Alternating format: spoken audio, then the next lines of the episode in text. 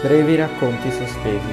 Quarta giornata. Amori infelici. Regina Beatrice. Il mio ultimo addio.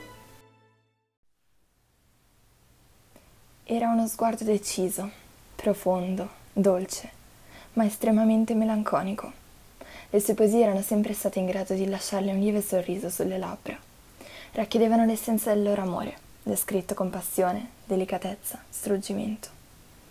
Edoardo componeva quei versi nei brevi istanti di quiete dall'addestramento cavalleresco.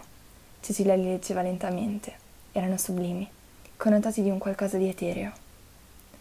Stretti sotto un cielo costellato da ardenti desideri e timori, i due innamorati si lasciavano trasportare da un amore passionale, sincero, ma terribilmente sofferto, trascorrendo insieme istanti eterni e tuttavia tragicamente effimeri.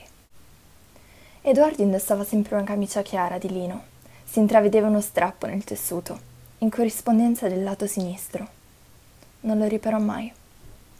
Era una manifestazione tangibile del suo amore per Cecilia, un taglio procurato dalle spine di un rovo. Si trattava di un cespuglio denso di rose che aveva sempre costituito un rifugio per i due amanti, dal quale tuttavia, una notte, furono costretti a fuggire.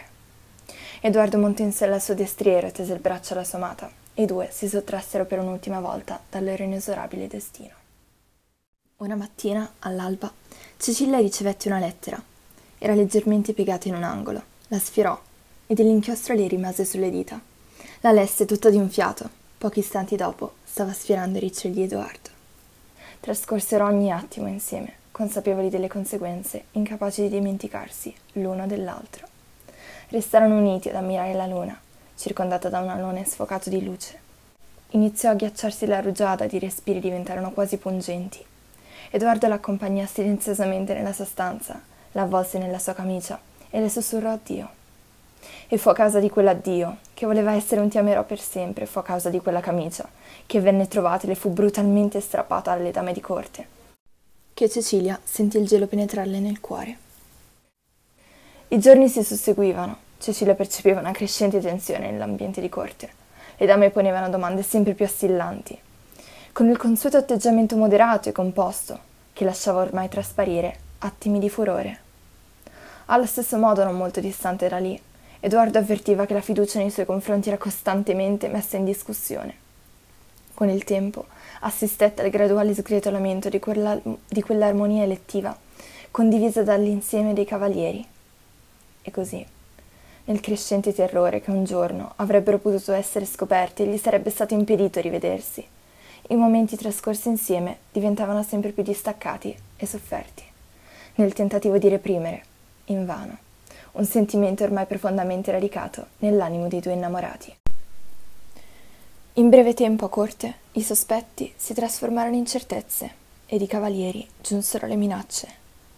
Cecilia fu informata della straziante decisione concordata dalla signora di corte. In quello stesso momento a Edoardo venne dichiarato con fermezza che Cecilia fu un grande errore, gli sarebbe costato la vita.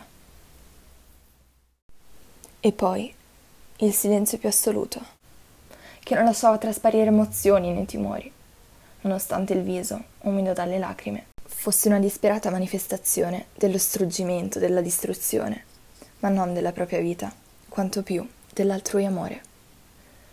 Cecilia salì nella sua stanza, si avvicinò alla finestra con la poca forza che le rimaneva. Riemersero i ricordi, le avventure passate, sorrise. Con le lacrime agli occhi scrisse quei pochi versi che il dolore le consentiva di imprimere sulla pagina. Il suo sguardo si soffermò sulla camicia di Edoardo, la raccolse da terra e stringendo tra le dita un filo di seta rosso, lo intrecciò nel tessuto.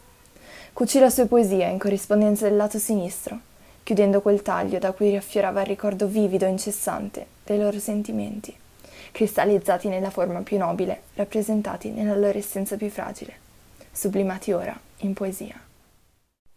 Desiderarono rincontrarsi un'ultima volta, per scambiarsi un addio, silenzioso ed estremo. Vollero rivivere quell'amore sincero e profondo di una volta. Seppur nella consapevolezza di dover morire, cercarono di non manifestare il loro dolore né delinearne la ragione. Decisero di voler morire con il ricordo di un sorriso.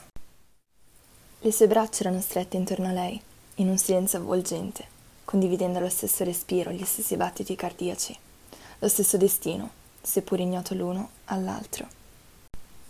Edoardo sorrise, cercando di reprimere le lacrime, e Cecilia gli restituì ciò che le aveva lasciato quell'ultima notte trascorsa insieme.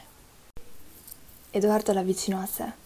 Notò che vi era una pagina strappata cucita nel tessuto. Abbassò lentamente lo sguardo e lesse le poche righe scritte.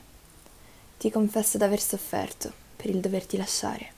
Alla morte s'accosta un cuore che trovai rifugio in te e non sopporto che il mio ricordo ti provochi dolore. Scaturisce da un amore troppo grande. Forse leggendo quelle parole realizzarono di avere in comune lo stesso tragico destino. Forse lo scoprirono solo in quell'ultimo istante. Ma si limitarono a guardarsi negli occhi per l'ultima volta. Era uno sguardo deciso, profondo, dolce, ma estremamente melanconico.